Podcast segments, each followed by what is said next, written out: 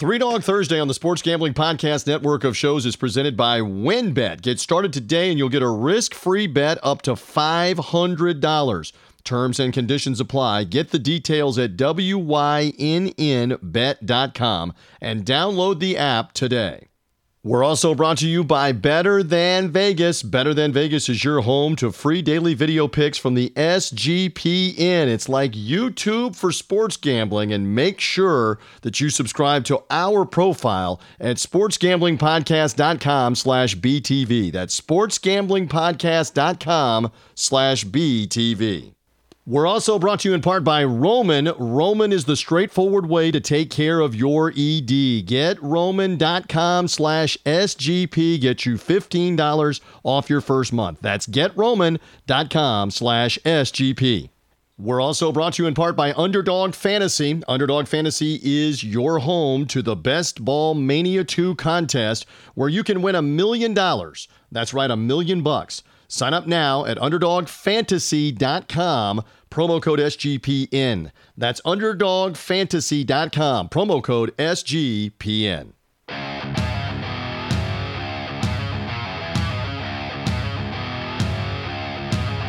Football fans, it's time to go on the record for this week's matchups in pro and college football with just one catch. We're only interested in underdogs. Who can keep it close, if not pull the outright upset? Time to find out. It's Three Dog Thursday. Now, here's your host, TJ Reeves. Indeed, we have entered a brand new month. We have concluded the NFL draft, but we are ready to rock on with much more. In the recap mode of that, we've got NBA information and underdogs coming straight ahead if you're looking towards Thursday, Friday, and this weekend. We're glad that you found us here on the only digital radio show that's devoted exclusively to those dogs. We love the underdog angle, the less thought of, the road team in a lot of cases not given much of a chance to win the game, but sometimes they can cover and keep it close. It's what we do on Three Dog Thursday. I am merely the somewhat capable host. Straight ahead, Brian Edwards, senior handicapper, Vegas Insider, MajorWager.com will be right here on the program to give insight on the draft and the NBA. Uh, later on, lots of conversation on our YouTube roundtable uh, in terms of boxing in particular, the Canelo Alvarez unified super middleweight title fight, AT&T Stadium, home of the Dallas Cowboys. Saturday night, they're going to have 60,000 and maybe 65,000 plus in the biggest attended uh, sporting event post COVID 19 pandemic and shutdown of everything last year. As fans begin to come back to everything, uh, we've seen it with NFL games with limited fans at some of them. We've seen it now at Major League Baseball with limited fans, some limited fans in hockey and basketball. Kentucky Derby had over 50,000 people at Churchill Downs last week. And now this fight uh, with Canelo, one of the top names in boxing for the last decade in action. Lots of conversation about that coming up on the roundtable. Reminder, real quick, however, you found this show, whether it's a social media link uh, or through the Sports Gambling Podcast network of shows, sportsgamblingpodcast.com with Ryan Kramer, Sean Green, and those guys make sure you subscribe. Apple Podcast, Spotify, Google Podcast to Three Dog Thursday. Find us. Uh, I know on Apple Podcasts and Spotify, they're saying follow you. Follow the podcast now. You don't have to pay to subscribe on Apple or on Spotify, but follow us. Follow us on Google Podcasts, Stitcher, wherever you get podcasts. Search Three Dog Thursday. And the same with the YouTube channel. Subscribe there and you will get the content automatically when it's new. The video content in our middle roundtable segment comes automatically to your phone, your iPad, if you subscribe to our stuff. So subscribe to the podcast, subscribe to the YouTube channel. You are good. And with that, let's bring in from Vegas Insider, uh, senior handicapper of uh, uh, Vegas Insider, MajorWager.com, and a smiling Brian Edwards as an Atlanta Falcon guy because you are not burning your Steve Bartkowski jersey. You're not tearing up your Falcon card. Uh, my friend, it is good to have you off of the draft where they got your guy, the Florida Gator, the tight end, Kyle Pitts with the fourth overall pick. So you're smiling ear to ear. How are you? Absolutely. I am outstanding, and my Hawks are surging and getting healthy. My fa- I don't have to turn in my Jessie Tuggle paraphernalia. Uh, I'm all good, bro. all right. So, a lot to get to on the draft. I mentioned some NBA conversation. Brian is just uh, amped up to talk about some of these teams that are doing well. let let's begin. Uh, the the draft played out pretty much as we thought at the top in the first five, like everybody thought, with three quarterbacks right in a row. Trevor Lawrence, Zach Wilson. As it turns out, Trey Lance is the 49er pick. Uh, quick pop quiz puts you right on the spot. Did the 49ers make a mistake with Lance, the North Dakota State quarterback at number three, instead of Mac Jones, the Alabama quarterback who they could have taken, Justin Fields, the Ohio State quarterback, the former Georgia quarterback who transferred the Buckeyes? Did the 49ers get it right first blush before we see any of this, or do you believe they got it wrong before we ever play games? Well, obviously, only time will tell, but I'll say they got it wrong. They gave up what three? Well, they moved down, or they gave up this year's first rounder and two future. That's three. That's too much. Too much for me. Um, well, I mean, we'll see. Maybe I'm wrong, but we, we don't know. None of us know, really. I mean, you know, 17 games at FCS level. We shall see. I'll say no. All right. And again, I tell you what, it took brass ones to do it. Brass yeah. ones.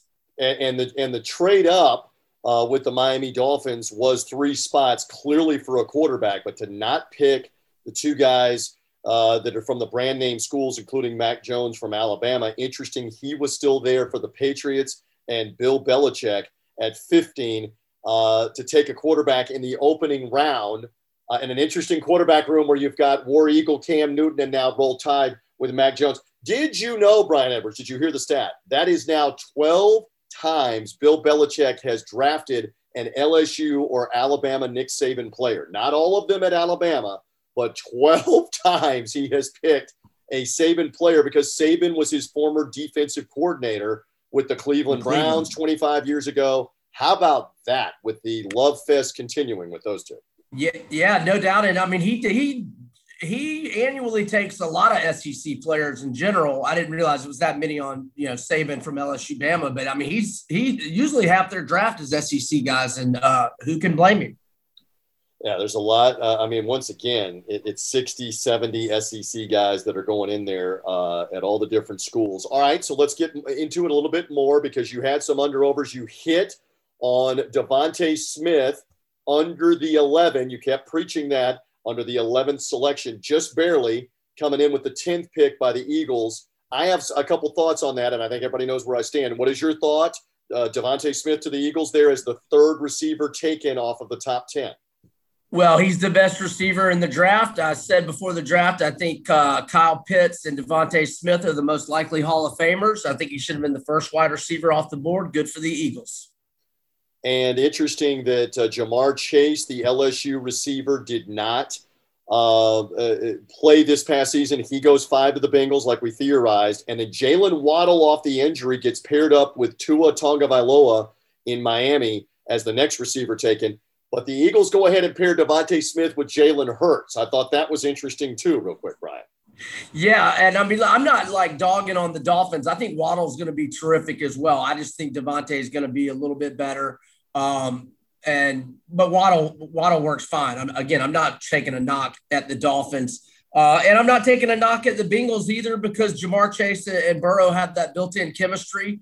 Um, you know, uh, so uh, yeah, I'm not I'm not knocking Waddle or uh, or Chase. I think they're both going to be really good, but DeVonta is the man. He's he's like I don't want to say he's the next Jerry Rice because there's only one Jerry Rice, but this sure. DeVonta is the man and and he's not as big as Rice. And, and even Rice, by the way, wasn't a top 10 pick. He was taken later in the first round by San Francisco, late in the first round out of Mississippi Valley State. And, and I am not saying he is not going to be the imposing receiver that, let's say, a Randy Moss, a Terrell Owens, the bigger guys like Julio Jones, his contemporary from Alabama that went in the top 10. But you are you are kidding yourself if you don't understand how explosive he is, what a route runner he is, attention to detail. Let's just see that marriage in Philadelphia with Hurts. Uh, again, as we talk with Brian Edwards here, you're smiling. We'll stick with the Alabama theme. You and I did not go to Alabama. We're not on their payroll for their sports information staff, but they they just continue to churn out uh, picks in the first round, including Najee Harris. And I believe you got the under on the under over for Najee Harris going to the Steelers, Brian. Yeah, I did. Um, I got it at 29 and a half about a month ago, but I even put a little more on it at 24 and a half because I was convinced he wouldn't get past the Steelers. So by the hair of my chinny chin chin did I hit a couple of those, but I, I went undefeated on my draft bets, which is the first. Uh, not, not, that I betted a whole lot, but I had DeVonta. I got Pitts under five and a half a while back, and um, uh, I recommended Trask under 77. My my accounts didn't offer it, uh, but I knew that's what the number was uh, at some spots. I, I wasn't able to get it, but I, it, he did go under to your boys. Yes. And what a perfect situation for him to just kick back and learn from the best. To learn, learn from Tom Brady. Best. And there was a lot of talk. Again, I will share with the Three Dog Thursday audience, Brian, you'll be proud of me we were on the live Buccaneers radio draft coverage for only five hours, literally from 7 p.m. to midnight, waiting for the Buccaneers' first pick. And as that first round unfolded, we continue the debate. Are they going to grab Kyle Trask at the end of the first round, the Florida quarterback, for the fifth year option? Under the rules with draft picks, that guarantees that if you want to pick up the option on a quarterback, you get it for much less, and he's a free agent one year later than normal. So there was great debate for like the last. What Rondé say? What Rondé say? So it wasn't Rondé on with me, but we had a couple of analysts and my co-host with me. We were kicking it around. Do they take Trask here at 32? And they didn't. I believe that somebody was going to grab him in the top 10 of the second round, night two. That turned out to be wrong. Nobody traded up. Nobody moved up to try to grab him, even even with the teams that maybe didn't necessarily need a quarterback in the top 10 the Buccaneers, I can tell you, you can see it in their faces with Jason Licht, the GM, Bruce Arians, the coach.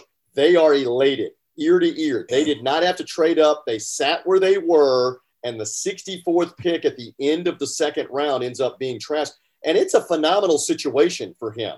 Zero Perfect. pressure and expectation for this year. And you learn from Tom Brady. Just elaborate on that more. I mean, Trask could have gotten more money in another situation to go at the end of the first round, much more lucrative. But th- I mean, if you're not going to play, this is a great situation for him. No doubt, he learns from the best, and uh, knock on wood, Brady hardly ever gets hurt. Uh, but if he if he does, you go in and you've got Mike Evans and Godwin, and you've got Antonio Brown, and uh, you know you're working with those guys in practice anyway. You're close to Gainesville, where you've been uh, the last five years. You're, everything's comfortable. Everything is just it's it could not be a better situation for him. And you know this because you're a Gator guy as we rock on on Three Dog Thursday with Brian Edwards of VegasInsider.com. This is a guy who is used to sitting and waiting. He sat behind yeah. D'Eriq King in high school. I know you know this in Texas. D'Eriq King, who became the Houston quarterback, has now been the Miami Hurricane quarterback. He sat behind Feleipe Franks at Florida for Dan Mullen and waited for his opportunity. I think that had a lot to do with the Buccaneers saying he will embrace maybe not even playing the first couple of years while he learns. Right. This may be a 2023 thing, Brian, for Kyle. Yeah. Yeah. Um, I, you know, I don't, I'm sure he would scoff at the notion of the, that I'm okay. I'm used to sitting on the bench because he's been playing mostly the last two years. But um, yeah, he he he he knows how to be patient and sit back and learn and just seize this opportunity when he gets it, and uh, he'll probably get it in year three. And by the way, did you see where Feleipe Franks landed by via undrafted free agent? I did not see that uh, because he transferred and played last year at Arkansas. Where did he end up? Falcons. How about you with your Falcons? I thought me and Feleipe were divorced, man. your ex comes back around. Uh, yes. Feleipe Franks with the big, the big frame and, uh, and the wheels, but he had injuries, obviously. Uh, as well, he played some good football at times. He played Arkansas really good. Year. He played Early. really good for Arkansas last year, and he played, you know, I mean, he played pretty good for the Gators the last year and a half. Um, you know, he still miss some, make some bad decisions, but uh, he's got an NFL arm. There's no doubt in that. Hell, I might would argue he's got the best arm of anybody. In this. well, there's draft. two or three things to think about. I mean, one of them again, no pressure to play because for right now sure. it's Matt Ryan's team to learn from him. Arthur Smith, a quarterback guy, all the way through his coaching chain to help work with him. And Feleipe Franks may end up on the practice squad, et cetera, et cetera. Who knows? Who knows with any of these guys? Uh, when you go undrafted. Speaking of which, I thought it was very interesting, and we'll get to the NBA picks here in a few moments. Lots of boxing talk still coming on Three Dog Thursday with the Canelo Alvarez fight in the middle segment. Brian is back in the final segment to talk about it as well. Canelo defending his super middleweight titles against England's Billy Joe Saunders uh, in in uh, Dallas Cowboy land. Jerry Jones and AT&T Stadium. 65,000 plus, Brian, plus, expected, Brian to, expected to be in attendance. We'll see what happens with that. But back to the players, the undrafted players, etc. Very interesting that you had what five first round picks at least. It's either five or six that didn't play the 2020 COVID crazy season. They opted out. The Buccaneers drafted Joe Tryon, the defensive end from Washington, who didn't play. Penei Sewell, the offensive lineman uh, from the uh, Oregon, Oregon, Ducks, didn't play. I mean, there was uh, what uh, Brousseau, the uh, the pass rusher from the Miami Hurricanes, didn't play. It didn't Farley, affect some Virginia of the guys. Tech, yeah, Farley. Yeah. All right, so it didn't affect some of the guys. What's your thought on that? That they still went in the first round without playing 2020. Yeah, those are elite players, but guys like Jamie Newman, who had seemingly this great situation at Georgia, it got basically gotten there in January and you know was walking into a, a stacked squad, and then and it was a last minute. I mean, people had been opting out for like two months, and he he just at the last second opted out. And I was puzzled. I was, I remember, I think I tweeted that day. I was like, it's not like you're a first round pick. You know, what are you doing? And then he doesn't even get, I don't know who picked him up right. uh, via undrafted free agent. But uh, I would say Newman was the guy that made the biggest mistake because he had, you know, a lot of good players around him at Georgia and uh, could have, you know, proved it at the SEC level. And it's not like uh, his sitting out, okay, now I'm going to get drafted high, regardless of whether I fail or, or, do well in the SEC. I mean, he just, he blew it. All right. And another guy like that's interesting. Yeah. He landed with the Eagles. Sorry. Go ahead. Yes. Good, good on that. And another guy, too, you talk about guys that played and maybe Marvin Wilson, remember, was very upset as the defensive tackle at Florida State with the new coach, Mike Norvell, and the whole the Black Lives Matter, the social injustice, and how Norvell handled that. There was talk that he wasn't going to play, that he was just going to opt out. He hung in there as a team captain. He played, he had injuries. Marvin Wilson was believed to be like a first or second round pick, certainly a night two pick before last season played, and yet he plays and goes completely undrafted after the miserable FSU season. The Browns ended up with him. But sometimes it's a cautionary tale because Marvin Wilson stuck it out for his teammates and as a captain, and it cost him some money because I believe if he'd have gone uh, the year without playing on potential, which is kind of like Joe Tryon at Washington as the defensive end or a couple of these other guys, there's no Brian, do you agree with me? There's no way he escapes round two and round three without being taken on potential. I don't think. Yeah. Yeah, no, you're probably right. Um, I found it surprising. Uh, a couple of my Seminole buddies, I, we kind of have a group text. Uh, I, I, dominate them in a one on three fashion, and I was, I was, I was like, when, "When's Big Marv going? Day three for sure, right?" And, and they acted like, "I hope he doesn't go." I didn't realize there was some pushback right. from some Nole fans. I don't know if it was from his poor play or or what it was. But um, yeah, he uh, obviously could have could have got drafted had he not stayed in school. All right, so there you go on the NFL draft and the grades, and Brian again has been all over that. Uh, especially with MajorWager.com and his social media. Let's segue on Three Dog Thursday and get to some underdog talk in and around the NBA uh, that's coming down the home stretch. And again, a lot of conversation about those play in games that's coming. Seven, eight, nine, and 10 are going to have to play each other and then play a little brief, either one or two game after that. We'll get to that in a second.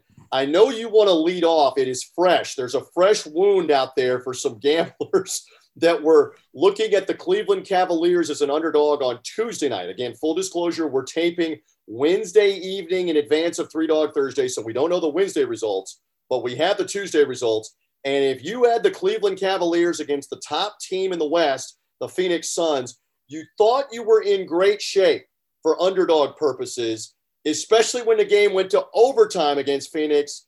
But you never know, do you, Brian? You don't. And you've probably heard me piss and moan about some overtime underdogs in college basketball. I had like four of them this year. A couple of them were like, you know, as high as like plus six and a half, plus seven and a half. I don't think I've ever heard of a double digit dog not covering in overtime. I don't think I can't remember it off the top of my head, but this one will be remembered for a long time. Uh, Phoenix covers comfortably. What they win by 16 or 18? I, I think, think, was, I think they 16, won by 16 after being a 12 and a half point favorite. The game goes to a five minute overtime for the Cavaliers, who are awful.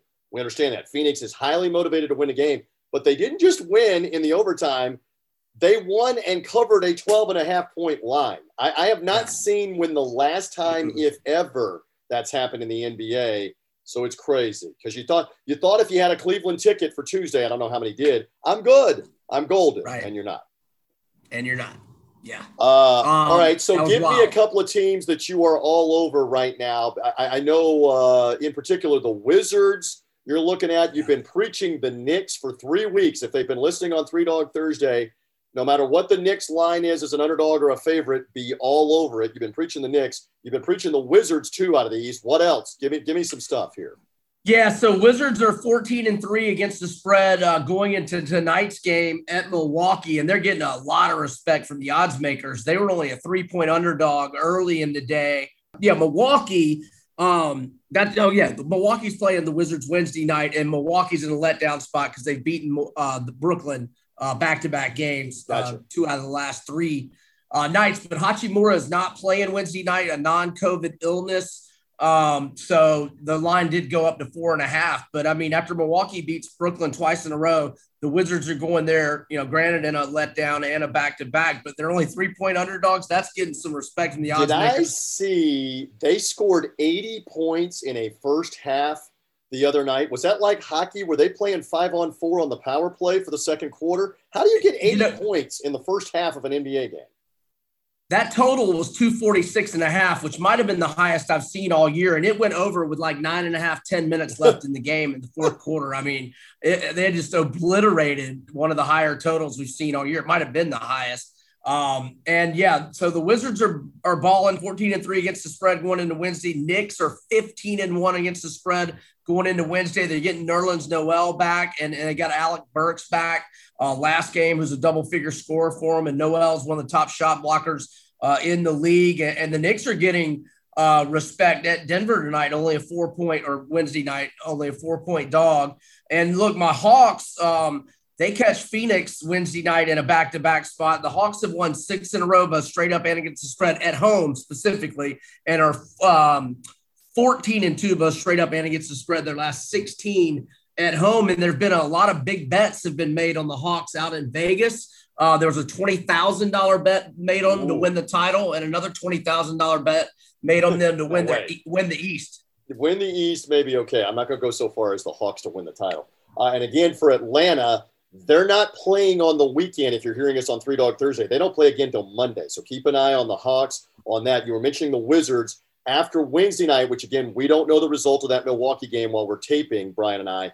They play the Pacers Saturday night. Keep an eye on did the Wizards cover on Wednesday, which again would make them what, 16 and 3, you said? They're 15 and 3. Uh, no, they're 14 and 3 going tonight. That'd make them 15 and 3 against 15 the spread. Keep an eye keep an eye on that. And then I'm looking again for the Knicks. And the next time they're playing, I'll search for that. They are playing the Suns, interestingly, out west on Friday night. Keep an eye on that for Three Dogs Thursday. You would think the Knicks are going to get like six or seven points at least, even with the way they've been playing, because they're at Phoenix probably on Friday. Yeah, I, I, would think that, and uh, I'll, I'll be interested in the Knicks as long as they're getting. I would say as long as they're getting six, I would be interested in them, assuming no fresh injuries. Very interesting that the Lakers and the Clippers, uh, and the Lakers are now peril- perilously close. I'll use that phrase to the seven-eight situation. They're only a game in front of Portland. Uh, again, Portland playing Wednesday night. We don't know the result. Lakers playing the Clippers on Thursday night, a game in front of Portland for the seven spot. The Lakers currently six to stay out of the play-in game. The significance again, if you're six or higher, you're guaranteed a first round series that's going at least five games. You're in the playoff, you're in the play-in game, you're in trouble. Uh, there in the in the in a one loss setting, you could be in big trouble, two losses and out. So the Lakers want to stay out of that. They play the Clippers, and then who do they play? They play the Portland Trailblazers on Friday. LeBron has been bothered by the injured ankle. That game uh, coming on a Friday night, and I'm verifying this uh, to make sure that they are playing in Portland, yes, on Friday night in a back to back. So Lakers, Clippers on Three Dog Thursday, Thursday night, and then ESPN will have the Lakers Blazers game which could, in theory, if the Lakers lose Thursday night, could be for the Blazers to jump them for the sixth spot in the West down the stretch. Brian, quick thought. Yeah, and and Portland's healthy now. They've got everybody back except for Zach Collins. Uh, my Hawks are, are healthy. You've got everybody back except for Hunter and Reddish, whereas we've been missing like four or five, sometimes six players. Um, so uh, Portland at home with no LeBron, I like Portland in that game. Lakers are in trouble in terms of they're they're. Well, I don't. I, I'm not looking at their whole schedule the rest of the way, but I mean they're definitely perilously close to being Thank in the play-in tournament and LeBron knows that, and uh, that's why he was uh, cussing about it the other night. He he was belly, and can I just tell you, forget about the social justice stuff, but stop belly aching uh, about things like uh, you know the play-in. A year ago, he was advocating for the play-in. By the way, you you flash back to last April and May when they were trying to figure out when they resume. He was saying that the seven, eight, nine, and ten teams didn't deserve the same standing after they had had to wait for two or three months to come back and play. So you didn't have a problem with those teams having to play extra games in a play-in game nope. last year when it suited you as one of the top seeds. So it's it's total BS. Uh, you know, if it's good for last year, it's good for this year. The NBA apparently is going to keep this in play for the short term here in future seasons where they want the excitement of the end of the year of stay out of the eight hole, stay out of the seven hole, and you don't have to worry about a play in. And if the Lakers lose their way, because Brian, I think I saw they were four games two weeks ago. They were four games in front of the seven spot, whoever had it. They're now right there where they could be in it with just a few games left. And that's their own fault with injuries and losses.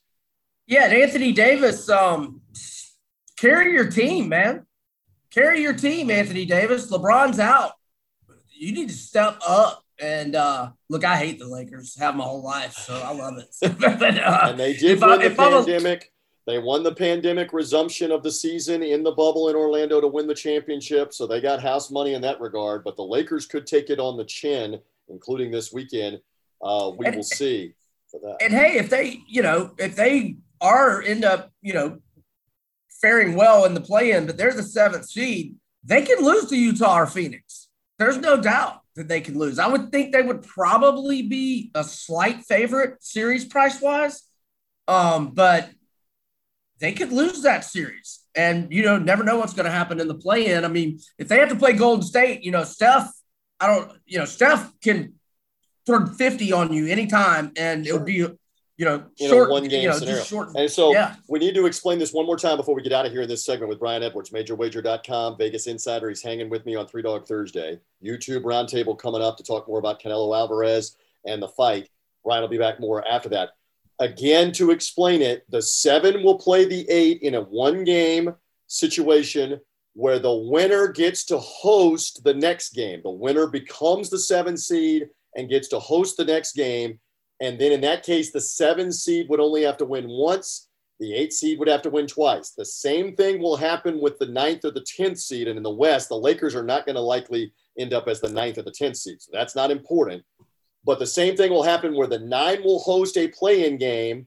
The winner becomes the nine seed and only has to win once. The 10 seed has to win twice. And to your point, if the Lakers are playing the Warriors in the seven and eight and lose to them, they're now playing at Golden State where Golden State only has to win one time to eliminate them. The Lakers have to win twice, and your reward is that you immediately have to go play the Phoenix Suns, hypothetically, in that right. in that next round. So that's why you don't want to be in that play in situation while the Suns, while the top two teams are getting rewarded and resting for a week. You got to fight for your life, or at least for three or four days. You got to fight for your life to stay alive in the uh, in the play-ins in the East and the West. If the Lakers end up repeat repeating, it will. They're gonna have to clear some major hurdles, and they will have earned it big time. Uh, I, I don't like their chances right now. Well, they're they're wobbling down the stretch and injured, so we'll see on that one. Brian, stand by again. Uh, more with him in the final segment. We've got our YouTube roundtable talking a lot of Canelo Alvarez uh, as well. We're well versed in all of it as we roll along here on Three Dog Thursday. But first, we're brought to you by our friends at WynnBET, bringing you the action of real sports betting with the Wynn Las Vegas experience. Get in on all your favorite teams, players, sports, and games. Generous promos, odds, and parlays are happening right now at WynnBET. Get started today. You'll receive a special offer for up to $500 risk free on a sports bet. Terms and conditions apply. Get the details at wynnbet.com and download the app today. Again, that's W Y N N bet.com. And we're also brought to you in part by Roman. Look, nobody's perfect. Even the best baseball players strike out with the bases loaded. The best golfers sometimes three putt with the tournament on the line. So you feel like you've come up short in the bedroom sometimes, it's perfectly okay. But if it's bothering you, there are also options. You can go to getroman.com slash SGP and find out more about ED. With Roman, you get a free online evaluation, ongoing care for ED, all from the comfort and privacy of your home. A U.S. licensed healthcare professional works with you, finds out the best treatment. If medication is appropriate, it'll ship out to you for free with two-day shipping. You get started by simply going to getroman.com slash SGP and get an online visit set up. Again, go to getroman.com slash SGP now. Get $15 off your first month. There's no straightforward way to take care of ED, but if you go to getroman.com slash SGP, you can get started now and save $15 off your first month of treatment with Roman. We're also brought to you in part by Better Than Vegas. It's like YouTube, but for what DJs only care about, and that is sports betting. We're giving away free daily video picks on our Better Than Vegas profile page, and Better Than Vegas is always running a ton of free contests as well. They've got a bunch of free picks and handicappers to check out. Make sure you subscribe to our profile and don't miss a pick at sportsgamblingpodcast.com slash BTV. That's sportsgamblingpodcast.com slash BTV. And we're brought to you in part by Underdog Fantasy. If you haven't played on Underdog Fantasy, you have to check out their fantasy best ball tournaments, which are some of the best around, including Best Ball Mania 2. That tournament going on right now with your shot at a million dollars. Plus, you can play a number of games involving parlayed player props for MLB, the NBA, and more. And they have a special NBA playoffs best ball tournament coming up as well.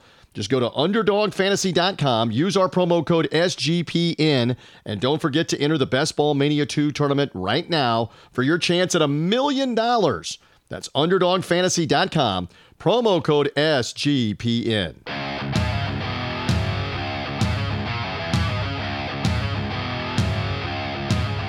Dogs are barking. Who will get it done this week? Three Dog Thursday now continues. Here again is TJ Rives.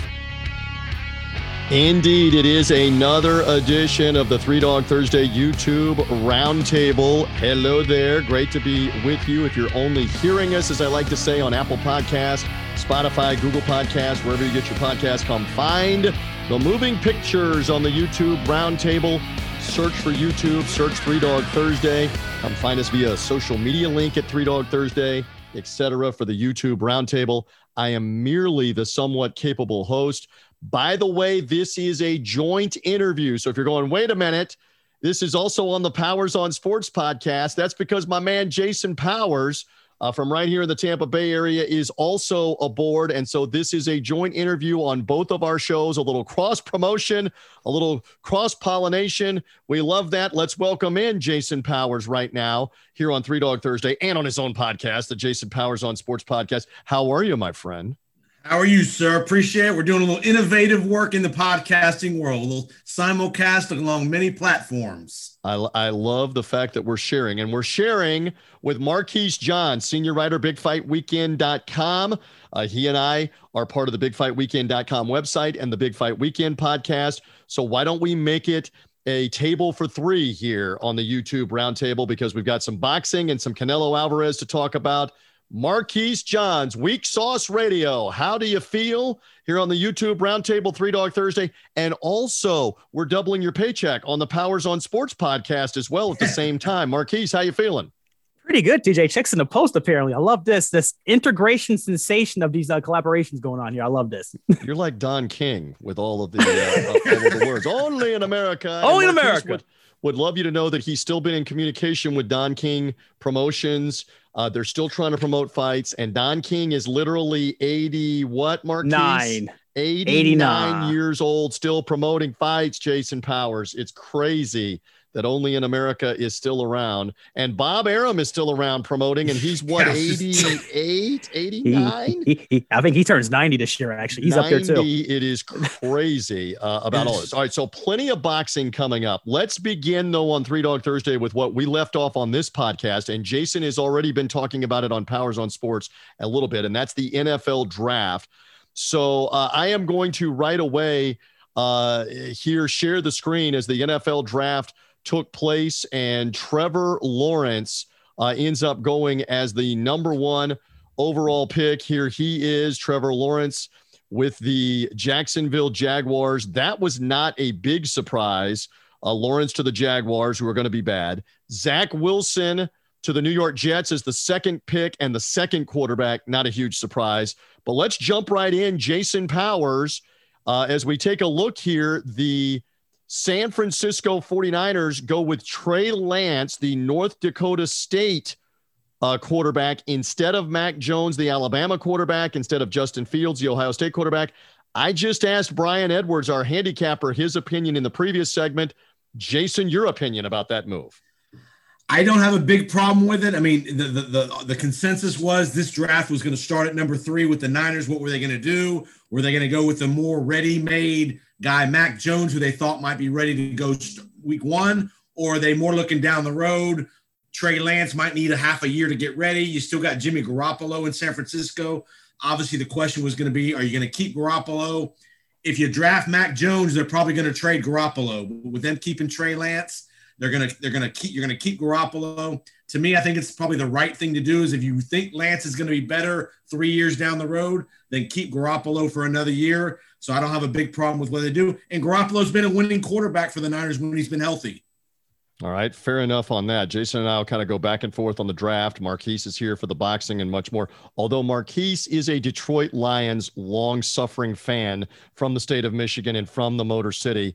Do you have any remarks, any cheap shots that you want to take at your Lions right now off of this draft? Or are you somewhat optimistic right now? They went offensive line, Penei Sewell, right? The big offensive lineman from Oregon to help protect Jared Goff, Marquise.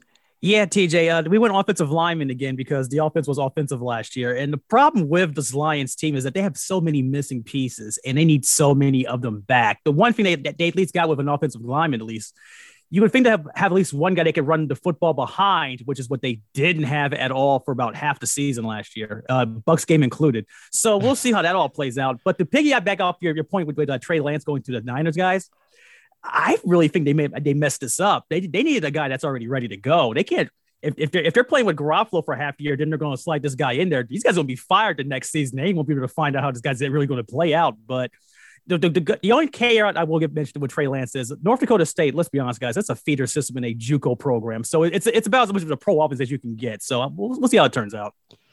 All right. And we should make mention here again with San Francisco. They were in the Super Bowl two years ago, but to Marquise's point, a bad year last year. Yeah. Uh, Lance, a bit of a risk, Jason Powers, uh, with only 17 games played and at the yep. lower division, the FCS level, not the not the powerful uh, FBS with all of the SEC, the Big 12, the Big 10. This is a bit of a reach. It's a bit of a risk. And if it doesn't work in the short term, Kyle Shanahan, the coach, may be in trouble. I don't think John Lynch, the GM, is in trouble, as uh, as I've discussed on some other interviews, some other places. But Kyle Shanahan, the coach, might be in trouble. What do you think, this? Is, you're right. This is a this is a defining pick for Shanahan. I mean, he he had the blunders with the with the Falcons in the Super Bowl. The other issues. I mean, this is a big move, and I think I think Lance won them over more on the mental side of the game, and and is and is he's everybody said he's incredibly smart. He's incredibly uh, a teammate, a great teammate, all that kind of good stuff. I think, and I, you're right, it is a risk. There's no doubt. He he's had the least number of pass attempts as any kid who's ever been drafted that high. All right. Again, you're listening to the Simulcast podcast, Three Dog Thursday podcast, Powers on Sports podcast, TJ Marquise Johns. Let's get to TJ, your wheelhouse, the Tampa Bay Buccaneers. Your thoughts. He's wearing old school Bucco Bruce orange okay, shirt. Again, again, we should say if you're only hearing us on Three Dog Thursday, if you're only hearing us on the Powers on Sports podcast, come find the YouTube channel because Yes. the boys can Yeah. testify. Yes. I am rocking old school Bucco Bruce uh, tonight on the interview at the time that we're taping this on the YouTube roundtable. Come see it just for Bucco Bruce. But go ahead. Question, Absolutely, please. yeah. Definitely find us on YouTube. We're gonna we're gonna we'll have this whole this whole roundtable segment. Let's talk about the Buccaneers. First round, we were we, we were people were on there. The Bucks maybe trade up, trade out of the first round. They stay where they're at at 32. Joe Tryon from Washington falls in their lap. Tell us a little bit about Joe Tryon. Well, the interesting thing is I don't get them all right. And Marquise is the first one to tell you that uh, I, I sometimes don't even get half of them right when we start talking boxing. This is why I defer to him on Big Fight Weekend. but in three different mock drafts, which again, it's a whole lot easier to do the mock draft when you're in the top 10. That's like shooting layups in basketball. Hey, I made nine out of 10 layups. I made 10 out of 10 layups. Almost everybody can make layups. Step back to the free throw line and give me nine out of 10, picking a mock draft pick at 20. Guys, picking a mock draft pick at 32 is Right. like making a 40 foot Steph Curry shot, if we're talking Yeah. about this. It's like getting in the ring with Canelo Alvarez. In three different mock drafts, I picked the Washington defensive end Joe Tryon on a hunch two ways. I didn't have any inside intel, Jason Powers, Marquise Johns, but I believe two things. You ha- you cannot have enough good pass rushers. I Mm-hmm. believe that guy was still going to be there, and the connection to Vita Vea, the Buccaneers' former number Right. one pick defensive tackle from the University of Washington, where Joe Tryon is from.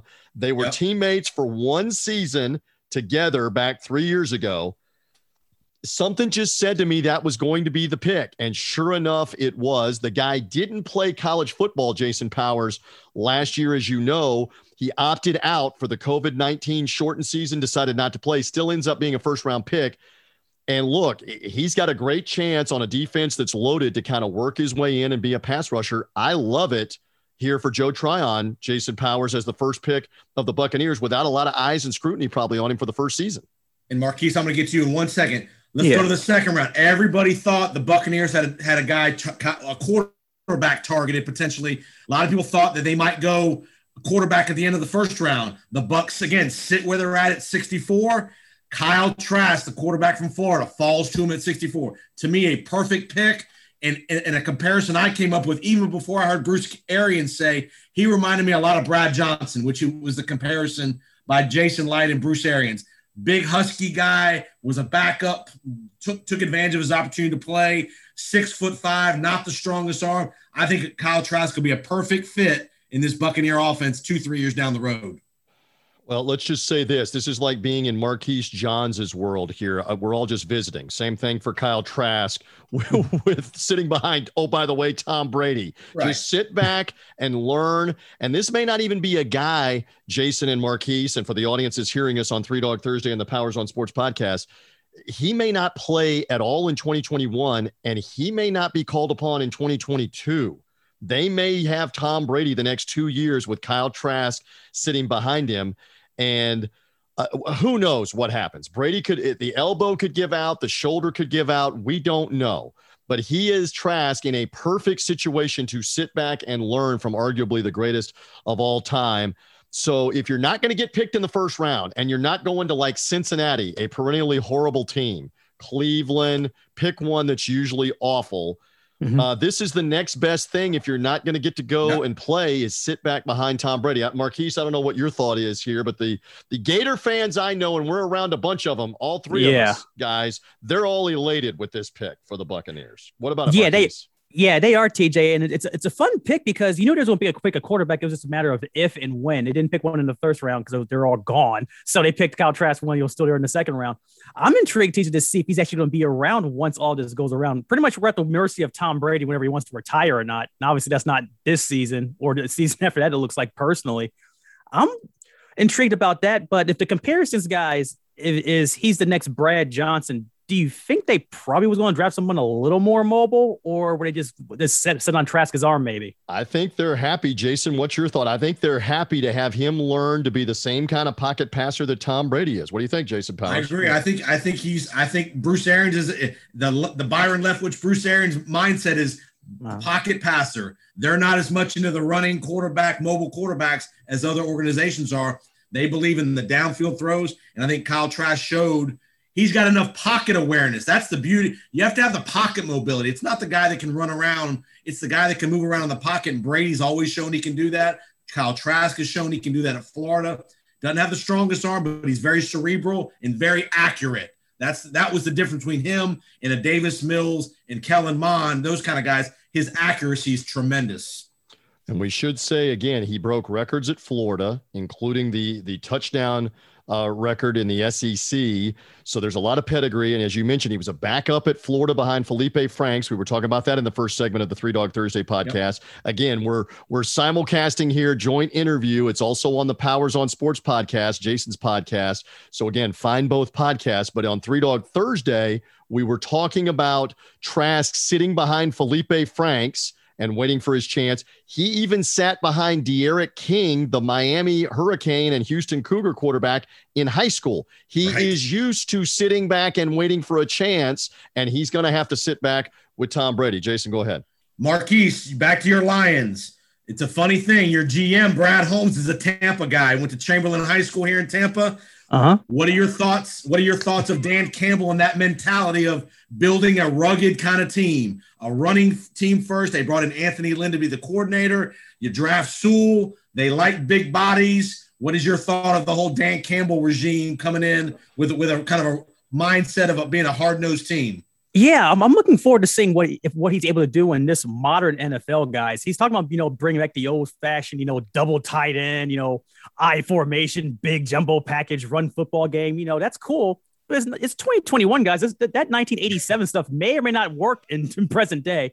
But we'll see how that works out. The one thing that they did do, which I think was smart on their end, when they traded Stafford for Goff, at least Goff has the ability to at least move around somewhere a little bit because Stafford at one point became immobile. And, and, at this point, he, he's been running around for a decade, guys. He's tired. So I get it. And um, hopefully we'll see what, what, what Holmes and Campbell do with this. I'm actually in, uh, optimistic, Jason. Uh, at this point, I have nothing else but hope because well, it's been about. Can I interject? They, they, hired Chris Spielman in that front office, and you yep. know this, Marquise, a hard nosed yep. 1980s, 90s linebacker mentality. Campbell's out of that same yep. mold.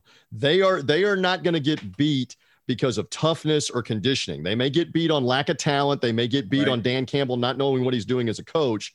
But Marquise, mm-hmm. at least you're going to have a tough play hard. I mean, that, that's what those guys are. Spielman in the front office and Campbell, the new coach. They know nothing else than to be bloody nose, dirty, dirty, whatever to go to go fight you. Yeah, that was the one thing that was missing actually honestly, guys, they haven't had a, a, a hard nosed, quote unquote, kind of guy probably since Buddy Ross, if we're being realistic here, guys. That's a long time ago. And that hard nosed got Bobby Ross. Yeah, yeah, Bobby Ross. Yeah. Buddy, Buddy was the Arizona guy. That was his dad. But no, Bobby, Bobby was in town and that chased Barry out. And it's been like this ever since. Hopefully, uh, the the era with, with Campbell can can just hopefully wipe away this, these last few years of Patricia because Patricia was in over his head, guys, and it was just oh. not good this last season whatsoever. Well, and they had Jim Caldwell and they made the playoffs. They had Rod Marinelli, who I love, and they had an 0 16 season. I got a yeah. stat. You want you want a stat?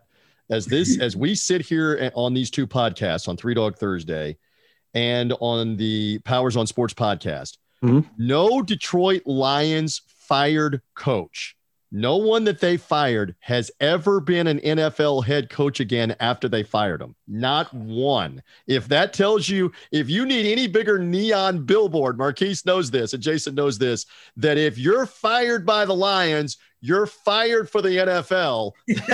that is incredible. They that is a never, great stat. I mean, you can go all the way back for the last 40 years, including Wayne Fontes, and I don't even know Marquise knows the names. I mean, go all the wow. way back to like Darryl Rogers and whoever Moose Rogers. Co- oh wow, coach, coach the Lions, whatever it was. None of them have ever gotten another NFL mm. head coaching job after being ousted by the Detroit Lions. That's incredible, Jason. That's an incredible All right, as we wrap up the NFL, let's go to. I'm gonna go to each of you guys. One, give me a give me a kind of surprise out of left field pick that you that you noticed in the first round. A lot of people were questioning the Raiders picking Alex Leatherwood as high as they did. Mayock and Gruden have seemed to have some issues in the first round the last couple of years.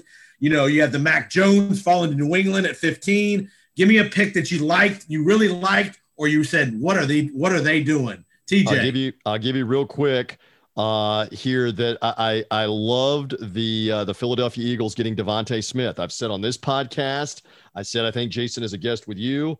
I think yep. I said it to my 13 year old twins. Anybody else that would listen, I was walking around the neighborhood with a dog, saying it to the postman and whoever. DeVonta Smith is the best receiver in this draft, so I love the Eagles pairing him with Jalen Hurts.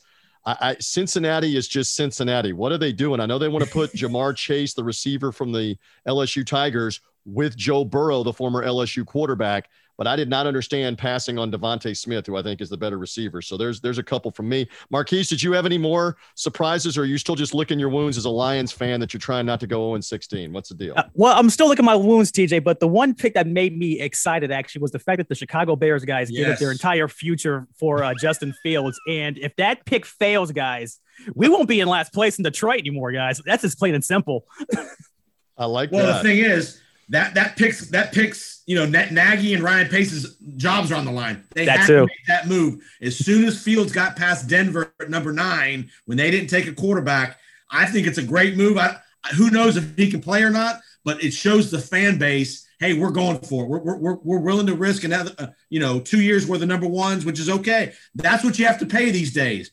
If you're going to make a big move like that in the draft, you have to give up that second number one pick and and it's being shown that number one picks aren't nearly as valuable as we thought they used to be 10 15 years True. ago They're, yeah. with the salary cap situation you can reset after a year or two if a pick doesn't work out but how many more times do you get to screw it up if you're Ryan Pace, the GM, Matt uh, Nagy as the coach? Because ultimately, uh, they traded for Mitch Trubisky and traded yep. up a number one pick to move up one spot to take him and didn't take Deshaun Watson or, oh, by the way, Patrick Mahomes when they traded up right. to take Mitch Trubisky. So uh, who knows? All right, we'll turn this now to boxing real quick on both the Three yes. Dog Thursday on the YouTube simulcast and also uh, to the Powers on Sports podcast no matter when uh, or where that you're hearing us, come find the YouTube roundtable on this. We are looking on the YouTube roundtable. This is right in Marquise and Mize wheelhouse.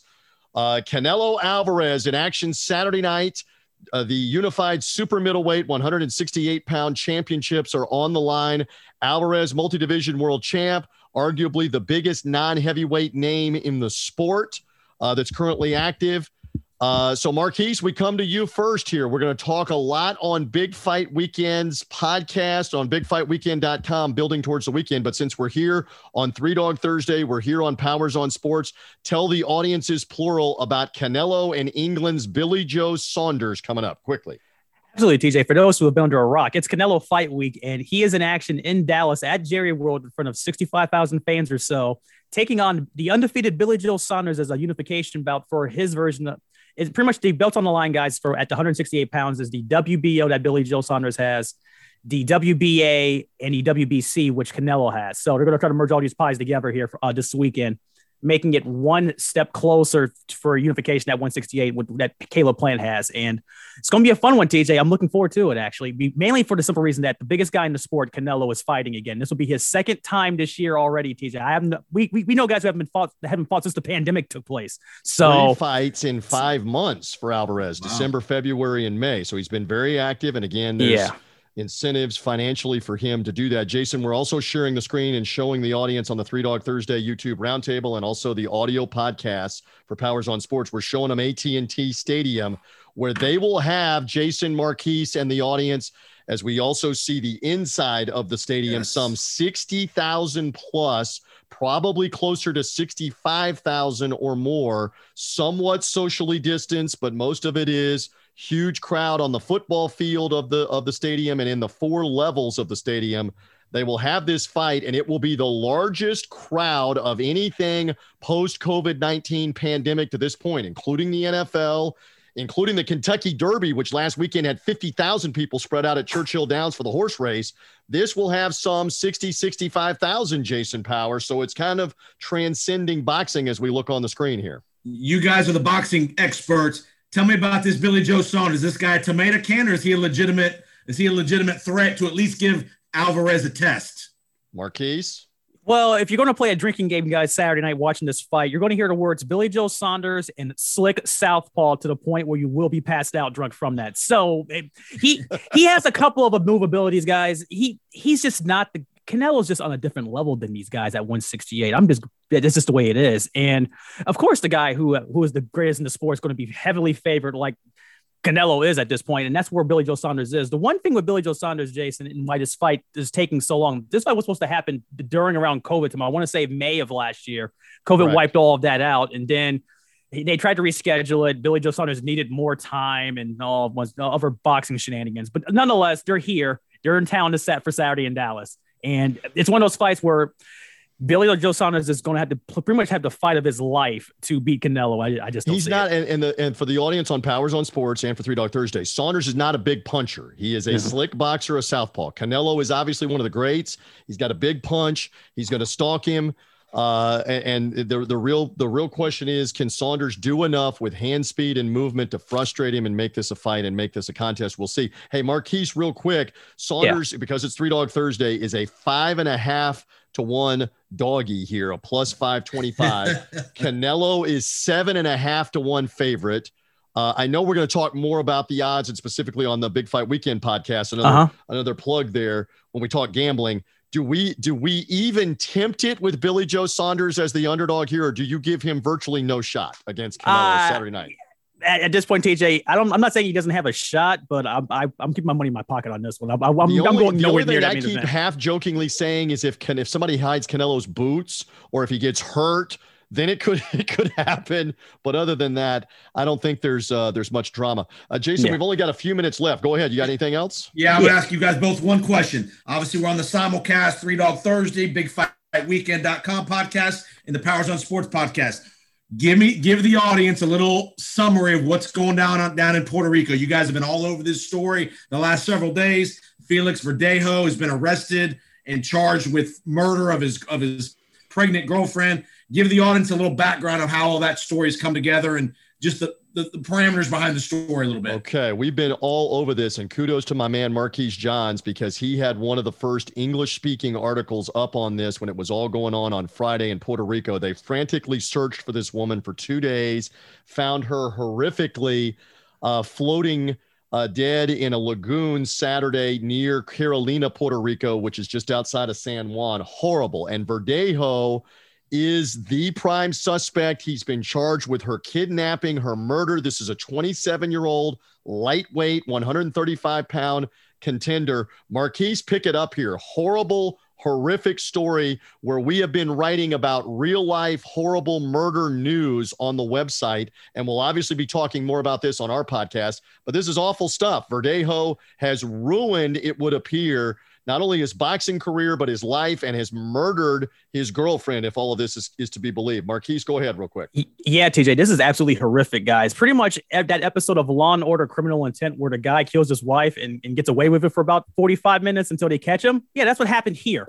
And it's not good at all. He pretty much uh, killed his mistress, essentially, uh, who was pregnant because she came by and he already has a, a, prior relationship or is in one currently. So someone had to go, and he made the reckless and irresponsible decision of killing this woman for some reason or another, allegedly. And we'll see what happens from there. But long story short, guys, we'll never see this guy again. I mean, he's immensely he's an immensely popular fighter in Puerto Rico, up and coming mm-hmm. star. He got beat in his last fight in December in an upset loss.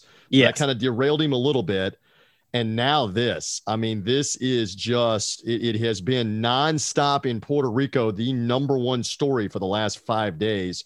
So again thank you for indulging us as the boxing guys but it has transcended the rest of sports yeah. jason and we only got about two or three minutes left. Anything else jason? Kudos to you guys. You guys have been all over it done great reporting on it on all your the various platforms. So very much real one more question about uh this weekend yeah. This has been a traditional Mexican fighters weekend with Cinco de Mayo weekend all over for many, many years. How do you think? Wh- why not Las Vegas as opposed to Jerry World? More because of the attendance, the ability to do it in the stadium. Is that why they? Marquise, go ahead.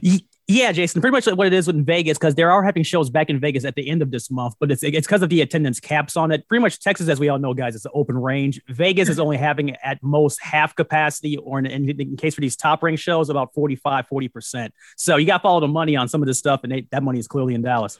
Well, and they they've not been able to use outdoor venues in Vegas or the yep. the the new uh, Allegiant Raider Stadium, Stadium. Yeah, the Raider Stadium. So their indoor capacity is like 4,000, 3,000, 4,000. Yeah. If they're trying to have fights there, which they will do later this month, Jason, in the month of May.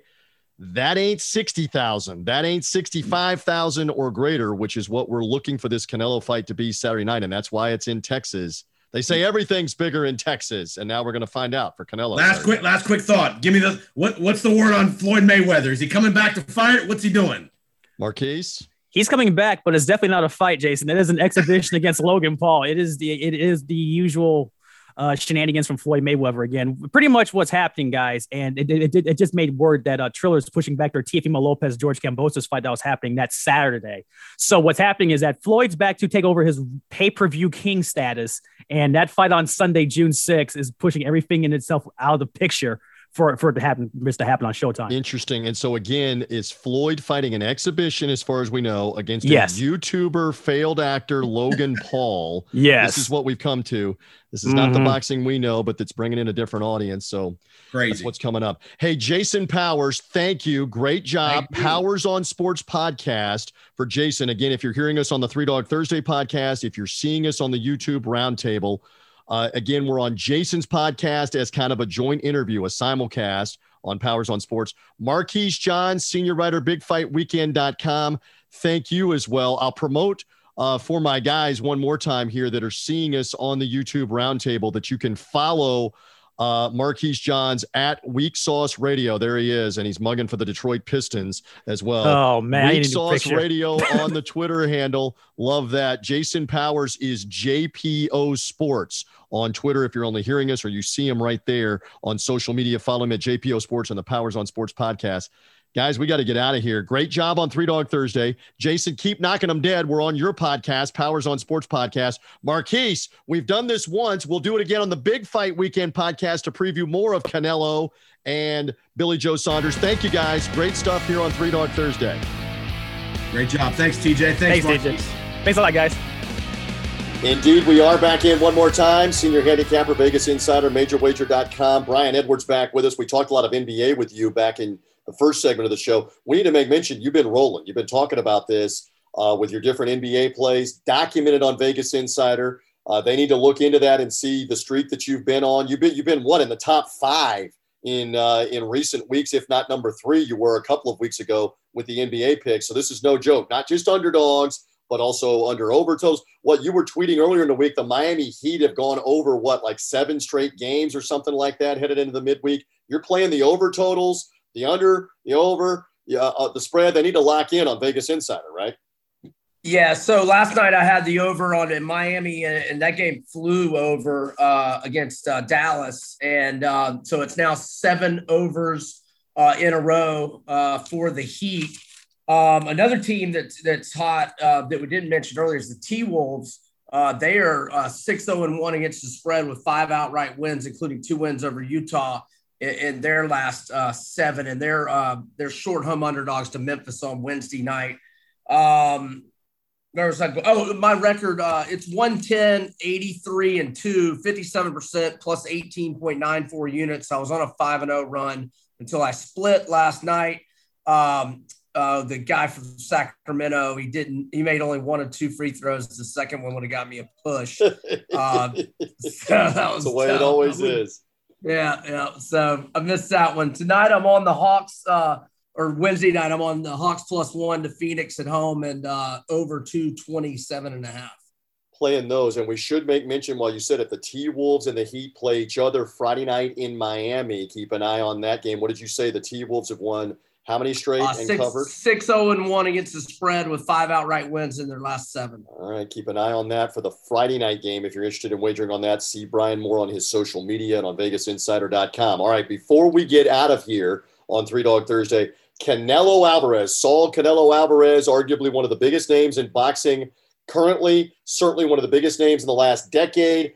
Four division, multi time world champion. He's fighting at 168 pounds against an Englishman, Billy Joe Saunders, who's little known. He's only fought one time in the United States, only one time outside the UK. More of a boxer, not a big puncher. And I, I, know you and I were joking before I hit the record button that there's a lot of conversation about how big is the ring, right, at AT&T Stadium right. Saturday night for Canelo, right? I mean, we got to have some controversy in boxing. I jokingly have put out there on social media they could hold it in the end zone because the Cowboys didn't use it enough last year at AT&T Stadium. Let Billy Joe be in the end zone of Cowboy Stadium and try to run from Canelo, but you can run, but you can't hide, my friend, for this fight on Saturday night. No, really, no relation to Billy the Falcons against the 49ers many decades ago. Yeah, no Billy um, Joe Hobert. Uh, no, uh, not, not any of that. But Billy Joe Saunders, uh, he comes in as a hefty is underdog. he undefeated? He is, is he undefeated. undefeated. He's 30 and 0. He's had his version of the super middleweight title for about four or five fights, but he comes in as a plus 525 underdog. Canelo is seven and a half to one to win. Uh, and, and, and Alvarez is fighting for the third time in five months. His, his activity, Whoa. his activity wow. has to do with the fact that it was an easy fight the last time out. It was expected to be in February, and he's getting paid more by the DAZN streaming service on new subscribers. So this is a new month for the month of May. If they crank several hundred thousand new subscribers, he's getting a percentage of that for May. So he's back in the ring. Cinco de Mayo earlier in the week. Big Mexican American tie in, in Texas. Easier for the Mexican fight fans to get to Texas. They're to, Brian, they're going to have 65,000 or more there. It is going to be some atmosphere when he comes to the ring, etc. This is the biggest crowd, NFL included, Kentucky Derby last weekend that we've had since the COVID 19 pandemic. It's expected to be some scene coming up yeah. Saturday night. Yeah, yeah, it's awesome, man. That activity is uh, for a, a, guy of his stature, three fights in five months. That that's unheard of in boxing, isn't it? We got to get paid, is, is what he's looking at. Well, that's great, uh, though. I mean, that's great. Yes. You're having your. I mean, he's the most popular. I mean, with Mayweather doing uh, just little sideshow Bob events. I mean, yes. Canelo is the most popular guy in the world boxing wise these days, right? Non heavyweight, especially. Yes, non heavyweight yeah. at this point. Yeah. Uh, and I, I harken back, you're old school like me. People don't realize and understand that when Mike Tyson won the heavyweight championship in November of 86, and he did so as the youngest heavyweight champion, just over 20 years old, he fought seven more times in the next 14 months after that title wow. He was repeatedly fighting and defending the title because that's how you got paid. There weren't mega deals, there weren't mega pay per views back in the 80s. And what Alvarez understands right now is again in this subscription based incentive situation. If I fought in February and we got new subscribers for that month, I got that money. Now, if I come back in May and I fight again at the beginning of the month and there's new subscribers, I got that money and he will probably fight again, especially if it goes well and he's not marked up, not hurt, whatever. He'll probably fight again in September. In the fall, he's getting paid again on the new subscribers. I like the frequency of this with Alvarez, is, who's excited. Is Lampley calling the fight? This will not be Jim Lampley. These will be our DAZN guys. And here's a plug for the Big Fight Weekend podcast. We love the DAZN call of Todd Grisham, who used to be on the WWE coverage. Does a great job with the UFC. boxing. UFC, UFC, as well. Grisham was on Grisham UFC and Grisham, a big Atlanta Falcons fan, by the way, too. Brian Evers. Isn't he so from Grisham, Mississippi? Yes, Grisham on the Miss- call. Yes, Grisham on the call. Sergio Mora, the Latin Snake, the contender winner from the first reality show. He's always on the call uh, as well in his own. They'll call it. Uh, Sergio, uh, Mexican American from California, he's ready for the Brotherhood there for Canelo Saturday night. They'll be on the call. Uh, and again, there will be millions that will watch this on DAZN in North America and in Mexico and also in the UK. They're fighting a little earlier on Saturday, so it's not the middle of the night in the UK, not as bad, at least anyway, in the UK for this uh, bout. Because again, in England, Saunders is a bigger deal. There will, there will probably be a couple of million that will watch as fight fans in the UK to watch him fight Canelo Alvarez. I just don't give him much of a shot. I think Alvarez might get as I was saying in the in the roundtable segment, Alvarez might get him like in the late rounds on a stoppage. I don't know that it goes the distance, Brian. What what time frame do you think the Canelo will head to the ring. My, Like, uh, my around understanding is it was going to be somewhere around nine Eastern time, eight local time. And the reason, again, they're Awesome. doing that is that is still going to be like 1 a.m. in England. They aren't going to do it much earlier than that because, again, you've got a huge uh, Western audience, West Coast audience. And in Mexico, most of Mexico is in the mountain or the Western time zones, the Pacific time zone. So you want it to be later in the evening for more of those purchases, DAZN or pay per view in Mexico. So it's not going to be much earlier than like nine Eastern time, something like that, that they would fight. And still, it's going to be some atmosphere uh, to watch this. And I'm just glad that we're getting back into some of the normalcy with the vaccine and the COVID restrictions being lifted. You're going to see bonkers at AT&T Stadium on uh, on Saturday night uh, for this fight. All right, Brian, we have come to the end here of Three Dog Thursday. One more plug for you your social media, your sites on everything, including the NBA in particular this time of year. Plug away, my friend. Yeah, you can find me on Twitter at Vegas B Edwards. You can uh, find my picks on VegasInsider.com. You can find my content on MajorWager.com, and also do a lot of uh, you know if you're looking for NBA injury info, I do that from the Major Wager uh, Twitter account at Major Wager Uno U N O. As always, TJ, thanks for having me, brother, and. uh Oh, and all of you go make your bet on Kyle Pitts to win Offensive Rookie of the Year at anywhere from ten to twelve to one odds. It's it's money in the bag. Uh, unless my Buccaneers have some say so in the two games in the NFC South. And we learn the NFL schedule next week. Are my Buccaneers opening on that Thursday night against the Dallas Cowboys? Are they opening on the Thursday night opener, raising the Super Bowl banner against the Buffalo Bills? Is it another team on the Bucks schedule? Probably not a division team. We'll see. Uh, but very interesting on Pitts there now in Atlanta and within the division. Uh, Oh, he's gonna be good, TJ. Uh, your secondary is gonna have some problems. I'm looking forward to all of it. And again, keep it locked in on Brian's NBA plays. Again, that Lakers situation we were talking about earlier, playing the Clippers Thursday night, playing the Blazers on Friday night. Brian will have info on his Twitter handle at Vegas B Edwards on majorwager.com about those games and all the plays this weekend in the NBA, including the underdogs. Brian, thank you. My man, thank you. Have a good one, brother. There we go. There's Brian Edwards. We thank you for finding us. Subscribe, Apple Podcast, Spotify, Google Podcast to Three Dog Thursday. We thank you for finding us through the Sports Gambling Podcast network of shows at sportsgamblingpodcast.com. We're back next week with another edition of the only digital radio show that hones in on those doggies. It is Three Dog Thursday. Bye.